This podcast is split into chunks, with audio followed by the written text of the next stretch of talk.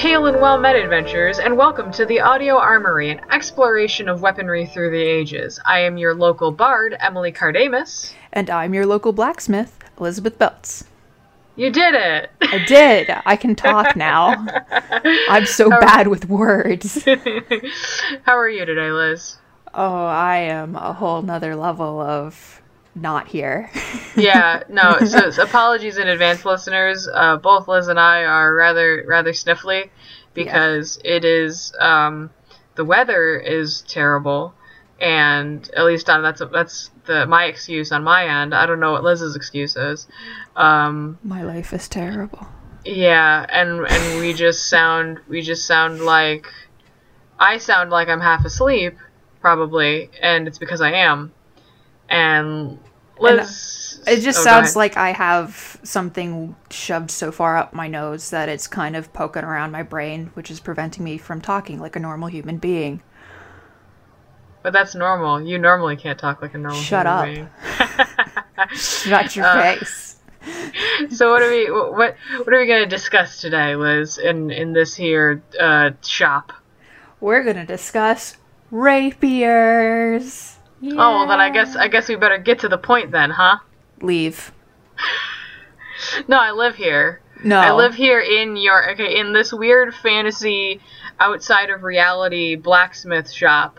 Um, I, I live on the top apartment. No, no, you live in the barrel of hay that is outside of my shop. That's that what I, I call that, the top apartment. No, get no. You no, you've it's, become I, I, a, you've become a nuisance homeless person and I it's it's getting to be time that I, I contact. But I hung the sign and everything. I hung the sign outside of the barrel yeah, that says yes, top apartment. Yes, and it's it's a very beautiful sign. It's it's the best sign, but you're kind of driving away business. But don't don't. Why doesn't? I mean, I think everyone loves my beautiful lute music. Uh, uh, I can't play the lute, but I'm sure everyone loves it. You're offending me by not responding. My feelings are hurt.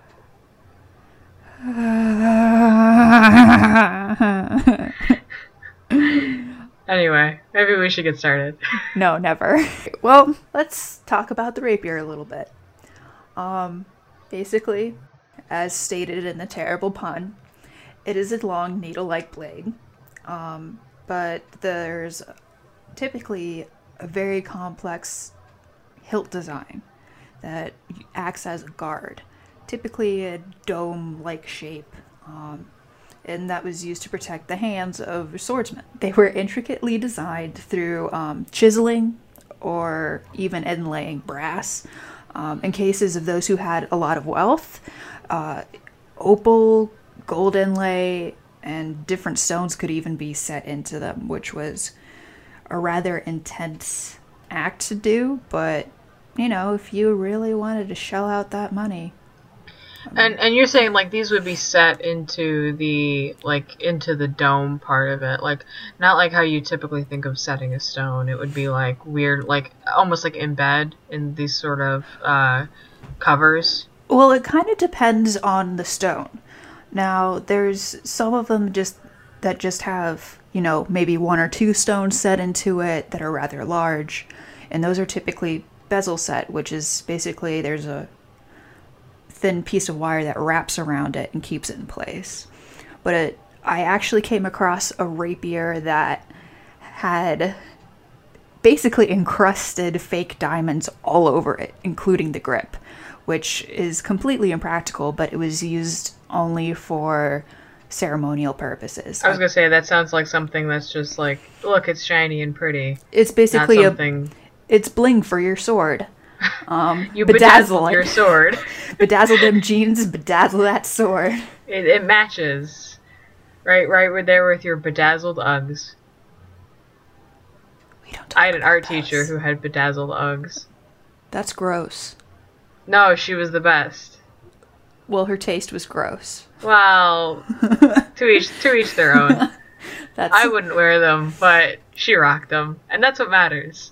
Okay, I'll give her that. If she can rock them, then she has she has a skill a lot of people could never obtain.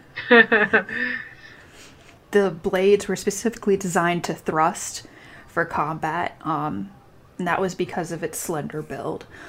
But um, even though they were a lot more flexible than the broadsword, they were also a lot more brittle, especially when it came to doing any kind of swinging motions, because that's not what they were built for. They were built to specifically go in and out. In D and D terms, this is a piercing weapon, not a slashing weapon, like a like a broadsword would be. Indeed, you nerd. Indeed. Indeed, indeed. I'm gonna burn You, your apartment now. I'm just. I'm, oh, I'm going to your. I like this. I like this barrel. It's No, nice and comfy. No, it's I'm- it's go it's going up now. Like the hay gets wet when it rains, and that's kind of cumbersome. But like you know, it's rent controlled, so. Well, you know what? It's it's gone now. You've lost your privileges. Aw. You've lost your hay privileges. It's okay. I'll I'll uh I'll find a nice wheel wheelbarrow outside. Stay away from my barrels. I use those. No, it's a wheelbarrow. It's different. A, wheel, a wheelbarrow. Wheelbarrow. Anyway, Anyways, um, basically, rapiers were used for um, dueling. Uh, they didn't really have a whole lot of purpose outside of it at the start. Um, but when they sort of a so- sort of a Weehawk and dawn pistols drawn situation. yeah, only you know, not pistols. They were They were swords. they were stabby sticks. Yeah. Um, is there a technical term? I don't know. Oh, that. really? Yes, stabby sticks. I see. It's a trade secret. Uh, no, no other blade has has this name. Simply because, I mean, it's it's slender build. It's, it's specifically stick like. I see. Uh huh. So What about a stick that you stab someone with? What do you call that? a sticky stabber. Oh, gosh, I'm my my novice, my novice. Uh, Come on, Emily. Knowledge is obviously showing today. it's it's basics. Basics. Get with the program. I gotta go back to school. I gotta go back to, to stabby stick school. Get educated. Stay in school. Don't do drugs. Start of rapiers. Um, believe it or not, were derived from broadswords, like everything else, because Mother Broadsword is life. Um, rapiers had uh, narrow blades, like more narrow than your typical broadsword, but were still bulky. Um, and were still rather heavy uh, in comparison to what we now envision them as. Um, but they originated from uh, Spain and Italy, actually, as a more casual blade that could blend in with your attire and basically become a street weapon for uh, defense. I know, right? Imagine a rapier as a street weapon. Dude, no, you don't think. Like, it's the most gang- You're gangster stealing my bread from me? On guard, sir. Like what the heck? It's the most gangster shit. Don't you dare, don't you dare insult the rapier. What the? Like I can't even picture that. Just okay, come with me, folks, on a journey. A magical, magical journey. A magical journey to a far, far off land. I want you to call- envision. We call Spain. I want you to envision, you know, your stereotypical medieval era.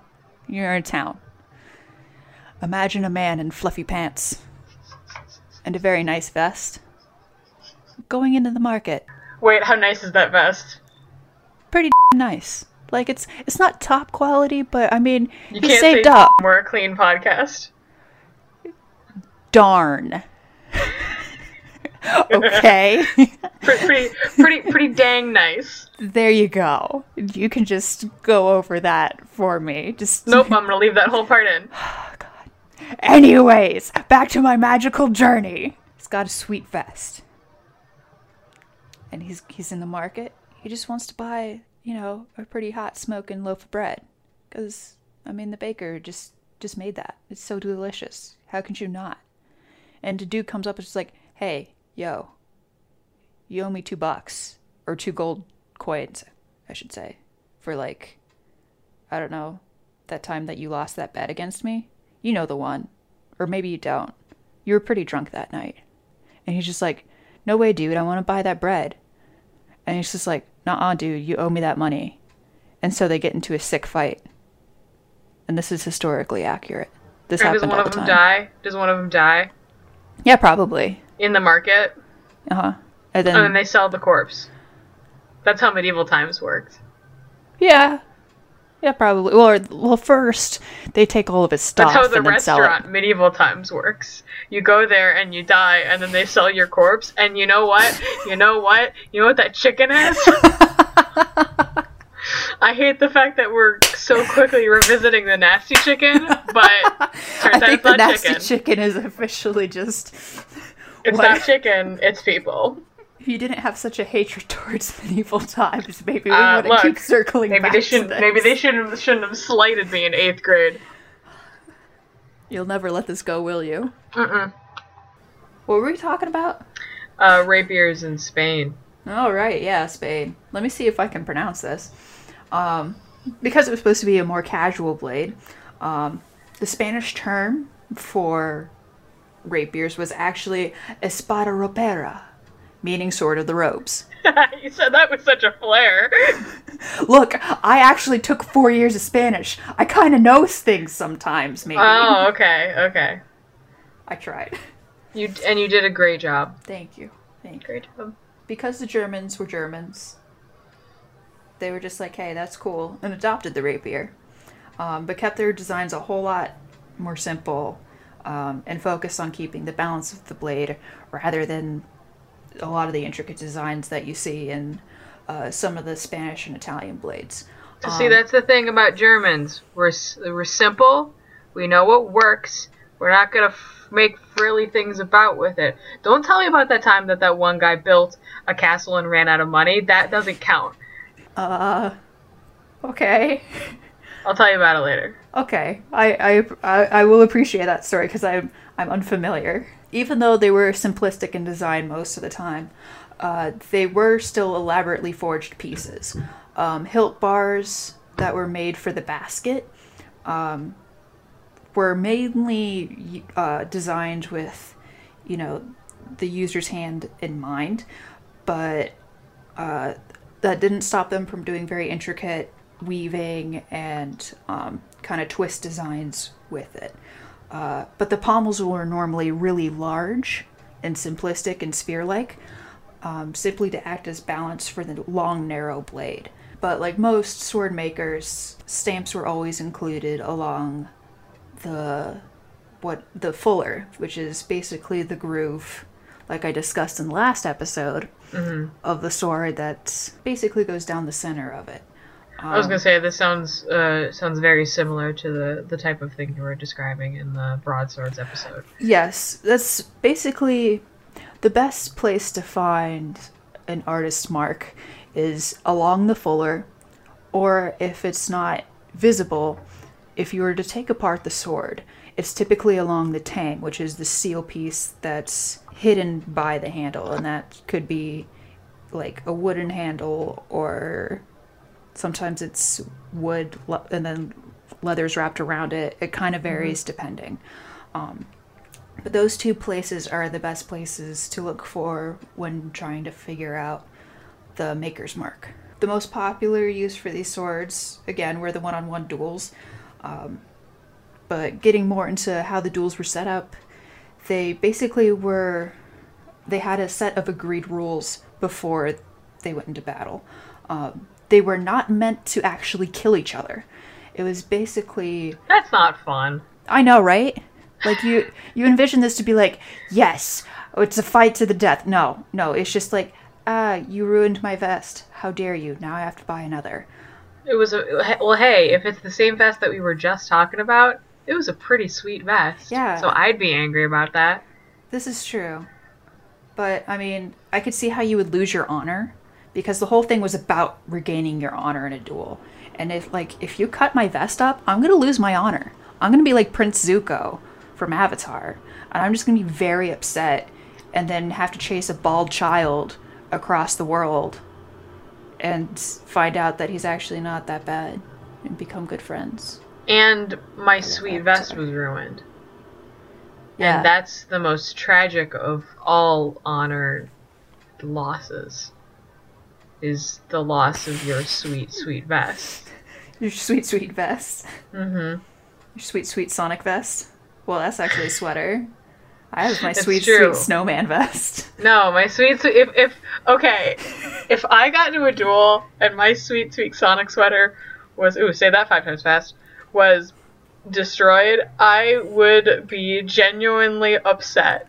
Because I think you would just kill the person at that point, even if they won. only not only is that sweater one of my most prized possessions and amazing one of the most amazing pieces of clothing I've owned owned, but like so many people have complimented me on that on that sweater. I almost said vest. Um, so many people have complimented me on that sweater that basically I can never get rid of it, and I have to keep it with me forever now. Yeah, that sweater is just you. It's it's who you are. So how about we get you? You've kind of uh, you've kind of talked about the generalities of the rapier. Um, how about we get more into like historically? How has the rapier uh, developed in in these different countries? Um, well, basically starting out with uh, the English, the need for self defense ended up becoming more and more of an issue. So the evolution of the rapier for them was more of uh, downsizing the rapier um, and became known as the small sword. So it's like 25% smaller than an actual rapier. Small sword. It is, it's a little baby. It's a little baby sword. Yes. It's a little tiny sword. That's adorable. Well, if, if Sorry, you- I'm just picturing. I'm picturing this tiny, tiny sword. I love it. typically uh small swords were more of a status symbol like everything else in medieval times um a lot of it had inlaid precious metals like silver um which was a lot more common in higher class citizens. Um but if you weren't higher class most of the time it was just chiseled steel. But if you were really if you really wanted to get your swag on you had gold all over that all over. Like the grip it was gold. The hilt that was gold. Your teeth them be gold. No, but that wouldn't be. Um, I mean, gold is a soft metal, so so when you get to that point, basically, you're not talking about something that's like really effective in protecting you. Like if the if the guard is made of gold, like it's soft, like it could be pierced. it could be but that would require a lot of force if anything it would give it would Okay. bend um, before it would actually break unless Okay. you were just like hell yeah i'm gonna take an axe to this and go at this guy's hand in which case i mean you have more things to worry You about than the problems. yeah, you have more problems than your rapier being broken, buddy. exactly. You might might want to look into some prosthetics. Uh, And back then, and, and back at those days, we didn't have any. So, or I'm sure we did, but they were probably wood.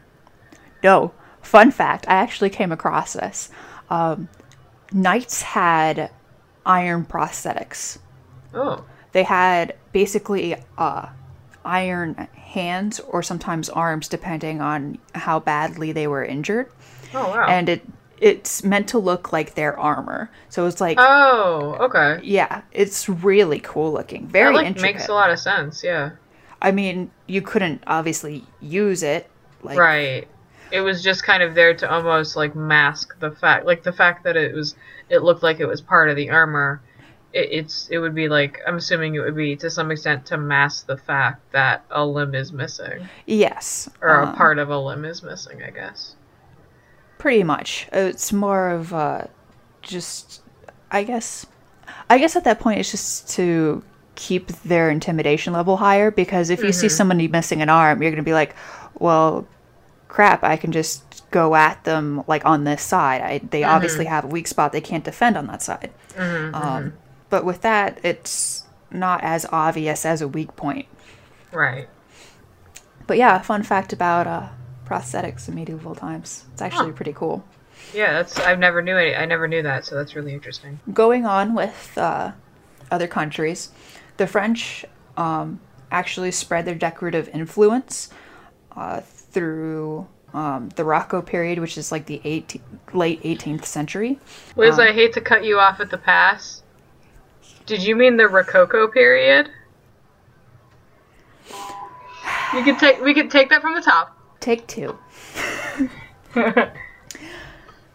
Moving on with the French, um, they spread their decorative influence through the Rococo period, which was the late 18th century. Liz, are you sure it's not the Rocco period? Get out of here. Leave. You insult me in my home. Leave. this led to more intense chiseled gilt decorations. Not just on swords, but hilts.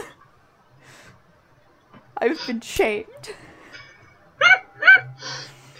Um, what kind of designs would they use? Had intricate flower designs, um, organic plant designs were common, and even helmet designs, which matched the knights' helmets that they wore, like their armor, which was pretty weird. So they like had tiny versions of themselves on the sword, which seemed very. What's the word I'm looking for? I don't know, but I just pictured being like, "Hey, look, this is me on my sword, and I'm gonna stab you with it," and and the tiny me is gonna stab you. I love that you just think of these things. I it's a good it's a good mental image. Cause first, first it was the baby sword that you were freaking out about. Uh, well, and now salt- it's like you got a tiny you on your baby sword. And then, and then you know what? Even I bet if you even get like a really good like uh, sculptor or engraver or whatever, you could have your tiny you carry another tiny sword, and then on that tiny sword there'd be a tiny you who'd be carrying a tiny sword, and then on that sword, and then it just keeps going and going and going, layers upon layers. The French actually came up with uh, a very popular means of preventing rust, which also gave a really cool look to the blade. Um, and it was called bluing the blade, which, if you want to take a guess at it, Oh, I've actually heard of this before. okay, cool. It's like because it's like isn't it some sort of like chemical treatment? Like it, I mean, it's called bluing because it literally turns the blade blue. But isn't it like basically uh, I don't know if it's like a way to harden or t- temper the blade. I'm not quite sure, but it, it's it's just like a treatment done to the blade to strengthen it and and however like the chemical you coat it in plus it being heated basically turns the blade blue. Correct, actually. Good job. Good job, Bard. I remembered Good a thing. job. Um, yes, it's uh, caused by heating the blade in a solution of potassium nitrate, sodium hydroxide, and water. Uh, and normally that was heated around 300 degrees, and it would leave uh, a bluing texture on the blade, but it was only a surface reaction. It didn't go in deep. So any Oh, okay. friction on it would cause it to wear off, and then rust could occur again. It's basically the bluing was best used for blades only meant for ceremonial purposes. Um, if it was actually used, it would wear off so fast it would basically be pointless. I was gonna say this because I've always seen it done to a blade that's like basically not attached to anything, like it's still being made. So like this isn't a process that would happen more than once. Like someone wouldn't like if the treatment wore off from friction, you wouldn't then go in and get it retreated. You were just kind of like, you know, up a creek without a paddle sort of thing. Basically, because it could have um, negative effects on the other metals used in the hilt, um, unless it was an all steel blade, in which case everything would be blued. Um, Okay. Which could be pretty cool if you wanted a blue blade, like if you had an obsession with the color. Um, but if it was used with, say, bronze or brass, it could have a negative reaction. Um, I'm not quite sure what that reaction could be, but some part of me doesn't quite want to know. um, for some reason, I just envision it exploding in your face or releasing some sort of chemical that would kill you instantly. Yeah, So, probably not recommended. probably not. But at this time, blades started to gain a little bit more variation because of the constant influence from different countries. They were constantly influencing each other. Um, some began to actually take a triangular shape, the blade that is, um, instead of being flat and narrow, which um, was a rather difficult means to forge um, because it was they were kind of concave each side. Oh, okay. I'm not. It's almost like you're. It's almost like you're getting a little instead of like less of a triangle and more of like a three-pointed star. Yeah, pretty much. It was. It's a very like there are two different variations that have like a triangular shape, and one is more of that star that you were mentioning, and actually just triangular. oh, okay. It kind of varied. Um, they have specific names, but of course I didn't write them down. um, this We'll do is. We'll do a corrections episode, and then we can address these issues. Yes. If anybody has any questions or concerns, or it's just like, hey, that's not right, tell us, and I will correct myself in an, a special episode that we can call Sorry We Screwed Up. Here's the right info. because things just kept changing constantly at this point, um, Hilts actually took on an entirely new look. Um, the basket concept was removed um, and actually became very simplistic. A dish um, guard was built instead, um, which is, you know, envision envision a dish like a bowl um, that kind of went down. That would kind of kind of encase the hand, but it Oh, okay. would only cover like the top part, um, like your two two top fingers there, like your thumb and your index. Um, and coming off of the dish was sometimes a single kind of bar, sometimes multiple, uh, but it would come down and end at the pommel to act as a knuckle guard. Oh, okay. Uh, like that's th- this is sort of like when um we like we kind of talked about last episode the sort of stereotypical like what you think of when you think of a broadsword. That description of a rapier is sort of like when I offhand draw a rapier, it's always that like short, you know, dish guard on the top with the sort of the bar uh, knuckle protector. Like that's always what you see in movies for the most part, or that's always uh, kind of what I default to when I draw it. So um, it's just interesting that it didn't that didn't come into play till uh, much later in the the weapon's history. Correct. It happened more around uh, the late 18th century at this point. In comparison to what it used to be, actually really kind of dumbed itself down. And not in a negative way. It's more of a. It was less artistic. Um, it became more practical than it did. More utilitarian Yes. than uh, like artistry. Correct. But that didn't quite stop people from going crazy with them. Because I was about to say that, like, did this also mark a turn of rapiers being more used for for practical means? Like, because it sounds like the designs are getting more simplistic. So, well, was it was it being used more practically as well, or were they still pr- uh, primarily sort of ceremonial or um, like everyday kind of wear on your side to sort of show that you're not someone to be messed with, sort of thing? Uh, this design in particular was meant to be more of uh, your common sword. Um, okay your street sword, basically. Got it. However, there were still more complicated swords, but those were referred to as dress swords, which basically was the next uh, evolution in the rapier. Um,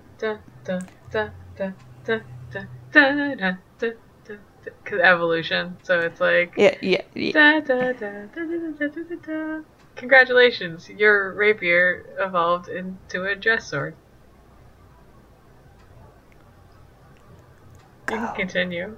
Go. go ahead. Oh, go ahead. Um, rapiers actually phased out into uh, small swords um, entirely because rapiers at that point became a little bit more impractical to carry around, and small swords were nice and compact for the times. Um, Easier to hide, I assume, as well. Correct. Uh, but these swords were typically reserved for military officers, diplomats, and government officials. Um, they weren't meant for battle, but were just a symbol of high status. Uh, tended to have. Um, ah, I did write it down. Trefoil, the trefoil or triangular shape. So the trefoil is uh, the concave, and the triangle is, well, a triangle for the blade shape. Uh, and hilts were, like I mentioned earlier, encrusted with uh, different stones, um, or could have mother of pearl set in as the grip. It kind of depended upon um, the location. Uh, different countries had access to different materials, um, and from country to country, different materials had different symbolism. And strangely enough, around this time, Egyptian motifs started to seep their way into designs because of uh, when Napoleon invaded. He actually had a specific sword design named after him. and I believe it was called the Napoleonic period. Right. Yes. Um, and it was basically the Napoleonic swords, as creative as it is. Um, but they had a lot of, uh, a lot more motifs that were Egyptian or kind of in the style of it. Not quite, you know, accurate, but Mm-hmm. just a general kind of It was just like the style of the time. yeah. It was it was different and it was fancy. Right. um, for them at that point. But as you know, the use of swords kind of was phased out by guns.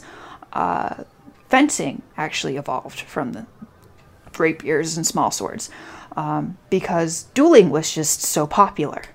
It became a sport. They started schools in Spain and Italy during the 15th century, actually, to train boys to become proper gentlemen because you weren't viewed as a proper gentleman unless you. Did a- stab somebody. it- yes, but stab them in a very elegant way Right. because. just just enough to mess up their fancy vest, but not enough to kill them. Yes, precisely. Because why wound them when you can wound their pretty vest? Exactly, and their pride. Exactly. Why wound them when you can wound their Sonic sweater? I'm sure Sonic the Hedgehog existed in 17th century uh, France. Of course. I mean, he's so fast that he could go back in time like Superman. He actually goes back in time in Sonic CD. Wait, legit? Yes. I never actually played Sonic CD, so I don't know Yeah, yeah, no, Sonic canonically can go back in time. What can't that hedgehog do? Uh, make a good current video game. Ouch. Ooh. Ooh, some Ooh. hot takes! Ooh. Some hot takes from your local bard right over here. I might have to quench my hand. That burn was too severe. Ooh, get some get some aloe vera for that one. Ow. Uh, Ooh. anyway, fencing schools. Fencing schools. A lot of it happened if you were of higher social rank. Um, and fun fact, they still used sharp blades. Um, That's not fun at all. oh no, it was great. Um, because people would bleed uncontrollably a lot. Um, Yeah, and some, I was gonna say. some accidental deaths occurred. Uh, accidental. Accidental. accidental deaths. Hard, hard, hard. um, but it wasn't actually until late 19th century that fencing swords started to come into being. Um, it took that long. it took that It long. took it took what? Okay, you said that the the art of fencing kind of originated in the 15th century. So that's 1400s. And then fencing swords didn't exist till the 19th century, which is the 1800s. It took 400 400. years 400 for us to go, maybe these shouldn't be sharp. Yeah. It- look, we're a species that likes violence, apparently. And isn't smart. Yes. Yes, Anyway, mainly that. So, so uh, uh, fencing foils, as it were. Yes. Once we started realizing that, hey, maybe maybe sharp things aren't a good idea to practice with, it resulted in a lot more simplistic design for these swords, and the blades tended to be rectangular or rounded. Um, they ne- they never came to any vague point shape. Around this time, French and British fencing foils were pretty simplistic, but Germans and Italians really wanted to up the ante. Um, for example, um, military foils used for Italian militaries to train their cavalry officers actually had um, shallow bowl guards and knuckle guards um, that resembled their actual cavalry swords. So it would be a more accurate tool for training Oh, okay. because it had closer balance, closer To the cavalry sword. Yeah, so it wouldn't be Okay, that that's much of a jump from tr- your training weapon to your actual weapon. Mm, okay. Germans actually had a specifically designed foil called the Schlager. Uh, it was multi-bar hilt, um, which actually was a really interesting design because it kind of went back to the original rapier design. Um, the hilt was really large. It covered the entire hand and allowed for movement. Um, because with the simplistic guard that just kind of had went over your knuckle, it was a little tighter. It was closer to your knuckles. Right. Um, but this was a lot more open, so you could actually rotate your hand in it, um, have more spin to your sword if you wanted to, give it some flair, okay. make it your own. right.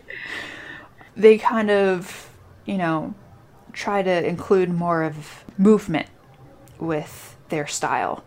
Okay. And, and so that that not only that not only t- uh like references the actual sword, but also the style in which they fenced in was uh different. Yes. Um, Okay. Each country kind of had a little different way of going about um, their battle, Okay. Um, but that's an entirely different ball game to get into, right. Uh, which we could probably cover at some an, point. enti- an entirely different episode at some point. exactly. We'll, we'll get into the details eventually. The short of it, Germans are aggressive. Yeah. They, you just you go. Germans go. Yeah. Um, Italians and the I'm English German, were- so I, I can attest to that. Me too. and you you know I can attest to that. Yeah. As I frequently flail things. Um Yeah. But now we have we have fencing today. It's it's an Olympic sport. It's great. Mm-hmm. It's fantastic. And I didn't realize this. Uh, modern fencing foils um, have a pistol grip, so it's like meant to be a gun handle, almost. Oh. Yeah. That's so like strange. you can What's the purpose of that? I guess to kind of reflect more of modern weaponry. I'm not entirely sure. I just found it to be a very interesting design because it actually looks like you're holding a gun and the blade becomes like the barrel. Um, but you can hold it in different positions. That's just the more typical way to hold it, I guess. It's very it's very odd. Maybe it's because it's easier to thrust in that position. I'm not sure. I didn't quite get the chance to. Oh, that looks really it. strange. Sorry, Yeah. I just looked up. I just looked up pictures of it, and oh, that's so so weird. It's like this weird twisty like metal thing, and I can see how it resembles like a pistol, which is obviously why they call it the pistol grip. But it like it gives it like gives your like the way you hold it is totally different. Yeah, and I think That's so it's strange because it's not it's not what I would have ever have pictured in in holding like it makes it like so the actual blade like you're holding it like if you make a fist instead of the blade being sort of par or parallel to your fist like where you'd hold a, a tube um, it's like perpendicular. That's really weird. Yeah, and I'm wondering if it's supposed to be more like the cavalry sword because that kind of curves. mm, okay. Um But I'm not sure because even then that's a stretch uh, to go from a gun like handle to something that's supposed to resemble a cavalry sword because this they're not exactly close. Yeah, I, I, I, I'm wondering if maybe it's just, and again, maybe this is something we get into later, but if it's just literally the positioning of the blade makes moving in competitive fencing, it, maybe it's like less stress on the wrist or something. Because I can see like you wouldn't have to bend your wrist as much. True. It would be, it would be more of a shoulder movement, and maybe it's and maybe that's where it comes from. I don't know. I'm, I'm this is all speculation, but that's how as as an artist who often struggles with the fear of carpal tunnel, I can see how that would be a thing. And as an artist with crippling carpal tunnel, that would make things a lot easier Yeah, yeah. if you didn't have to do a lot of violent wrist movements. Mm-hmm. Yes, that's actually kind of where we're ending up at. It's this very weird kind of handle handle design, but we've managed to incorporate technology into them. As I'm sure a lot of you have noticed when watching the Olympics, or maybe you don't watch the Olympics. I don't know. I don't watch them. Um, I know I'm a terrible person. I'm sorry. The Olympics are fun. I just I know I don't know. I never got into it. That's fair. I'm more into the Winter Olympics, so I get you. It's always on so late, and I just fall asleep. Yeah, yeah. That's my problem. All the things that I want to watch is just like, congratulations, wake up at 2 a.m. And I'm like, nah, son. Congratulations, you've run a free iPod Mini. But yeah, it's fun because they light up when you actually hit a person with it because they have a nice little, uh, the tips have a sensor which reacts to the suits that are worn Oh, the okay. fencers and will actually cause both a buzzer and a light to go off along the side. Oh, okay. I mean, that makes sense. You have to score it somehow, so. Yeah, that sensor allows, um, you know, you to know that you've been hit. If it isn't obvious that you have a giant piece of metal stuck into your chest. Right. But, you know, sometimes you're in the heat of the moment. In the heat of the I was about to do that too, so I'm glad that you were right there with me. But yes, and that's basically a, a quick summary of the rapier Cool. and its history. Do you have a Do you have a blacksmithing tip for us this week? I do. I do have advice for all of our lovely listeners. Um, and uh, this actually, this actually is a story you know pretty well. I know. I I read ahead. Oh, good. Lovely. Lovely. So, advice for everybody. Um, whenever you drill, whenever you drill into anything that's metal, especially a blade, do it before you sharpen it. Um, because if you don't and you go to drill into it, sometimes this this neat thing happens where the drill bit gets gets caught in into the metal and then it just it spins especially if it isn't secured properly, which be sh- be sure to secure everything all the time because safety is is number one. Um, because uh, you might end up like I did once at school when uh, I had to text Emily in a delusional state that I wasn't going to make it back to the room that night. Yeah, please please picture this. It's like 8:30 at night. I'm just working and I get a text. Hey Emily, um, I'm gonna be back really late tonight. Oh really, Liz? What happened? Uh, I'm in the ER. okay. Like like no explanation, no like and nothing. Just hey, I'm in the ER. I'm gonna be back late tonight. Yeah, well, okay. Understand that at this point, I had been bleeding out for a half an hour as I was No, I arguing with the monitors. I understand. I, I know, but I want everybody else here to understand that I had been losing a lot of blood for a half an hour as I was arguing with, you know, some of the other people that were there in the studio with me about getting to the hospital. They're just like, oh, well, can't you just drive over? Hey, eh. pro tip if you ever have to be a monitor for any sort of art studio, please, please, please, God, please, take a first aid class or something. Or Like, just come on. just use Google. Yeah, Google even helps. we have we have computers in our pockets all the time. We have I mean, uh, like technology. in this anachronistic, uh, future past fantasy blacksmithing shop that we live in, exactly. and for me, a barrel that I live in. I told you to get out of my barrel. Look, I hung the sign up. I pay you rent. Not enough. Not enough. I think so. That's gonna do it for us uh, this week in the audio armory. Um, I'd like to thank uh, the composer and artist for our intro and outro music, uh, Samantha Hogan. You can find her work at samanthahogan.com, and you can find her on Twitter at shogan underscore composer. You can find us on Twitter at Audio Armory Cast, and you can find us personally on Twitter. I am at Corrupted Gem, and Liz is at Liz Belt. That's L I Z Z B E L T Z. Um, and you can also now rate, uh, we're now on iTunes. So um, if you could rate and uh, leave a review, that really helps us a lot. Uh, really appreciates it. I'd also like to give a shout out to the people who have tweeted about the show already, which just means so much to us. Like, that is super cool. Like, this is obviously our first time doing anything like this. Um, we really appreciate the support. Um, so I'd like to thank, uh, let me pull it up. I'd like to thank uh, at, at you pineapple on Twitter, uh, who tweeted about the show and is actually the aforementioned um, friend from uh, last week's or two weeks ago's story.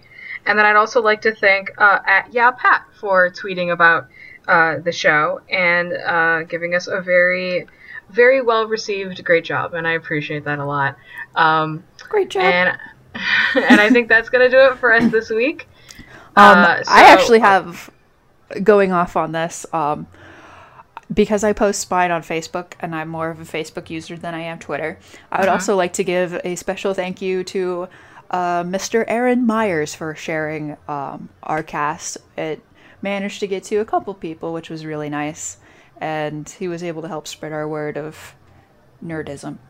Oh, I'd also like to thank uh, Marco on Facebook, who also shared the post. That is very, very sweet of him, um, and he is a very sweet person.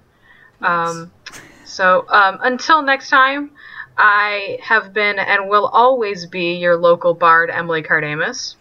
And I will be your local blacksmith, Liz Beltz. And don't throw rocks at birds. Yes, please don't throw rocks at birds and stay away, apparently, from medieval chicken.